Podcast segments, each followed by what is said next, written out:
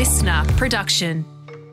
Hello, it's Katherine Gillies from Moon Muse, your Aussie astrology bestie, here with your daily astro tip for Tuesday.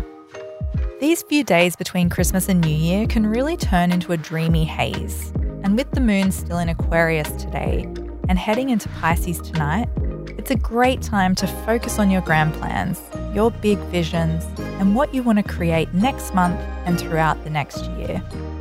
Spend time casting that vision for yourself. Maybe jump on Canva and create a 2023 vision board. Have you ever tried it? They really do work. And make sure you're taking the time for yourself tonight. The Pisces moon is a beautiful moment for contemplation, meditation, visualization, and self care. Enjoy! That's all for today. Tune in again tomorrow morning for your daily astro tip, and don't forget to follow me on socials at Moon Muse.